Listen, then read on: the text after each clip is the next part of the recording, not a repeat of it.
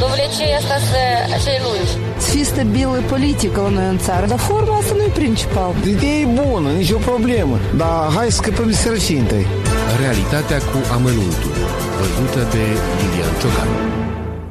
Ieri a fost hram în Chișinău, iar eu, ca un chișinăuian responsabil și conștiincios, am citit cu atenție mesajul de felicitare al primarului Ion Ceban către locuitorii municipiului. Hramul Chișinăului este o sărbătoare sfântă pentru orașul nostru drag. Este o sărbătoare pentru fiecare familie atunci când în această zi primim oameni dragi în ospeție sau mergem la cei apropiați. Chișinăul este casa fiecăruia care dorește să se regăsească. Așa începe mesajul primarului.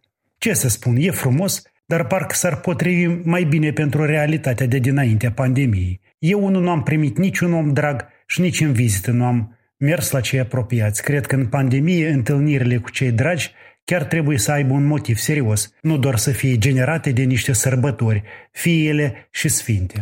Zice mai departe primarul, citez, am cunoscut istoria Chișinăului în diverse etape de dezvoltare. Azi, chiar dacă este o perioadă destul de complicată, orașul continuă să parcurgă un drum frumos de transformare. Meritul este al fiecăruia dintre cei care muncesc pentru acest deziderat sau care contribuie și se implică în diverse activități și proiecte. Am încheiat citatul. Aș zice, iată ce, orașul mai mereu e în transformare și ferește domnul Ceban a realizat câte ceva. A amenajat niște spații verzi de pildă, dar la câte probleme are această urbe, mă tem că mai avem multă vreme de așteptat până la o transformare veritabilă. Mă uit că ani de zile, idilii nu pot să se descurce cu planul general al orașului. Când îl vom avea și când el va deveni lege în urbe – Ecologia e una din cele mai grave probleme, după părerea mea. Ce aer respirăm aici și ce se face pentru ca oamenii din Chișinău să respire un aer mai curat. Și mai zice primarul, la mulți ani Chișinău, cu clădiri albe de piatră, cu parcuri verzi, locuri și monumente istorice unice, Chișinăul are viitor, iar viitorul lui depinde de fiecare dintre noi. Chișinăul suntem chiar noi.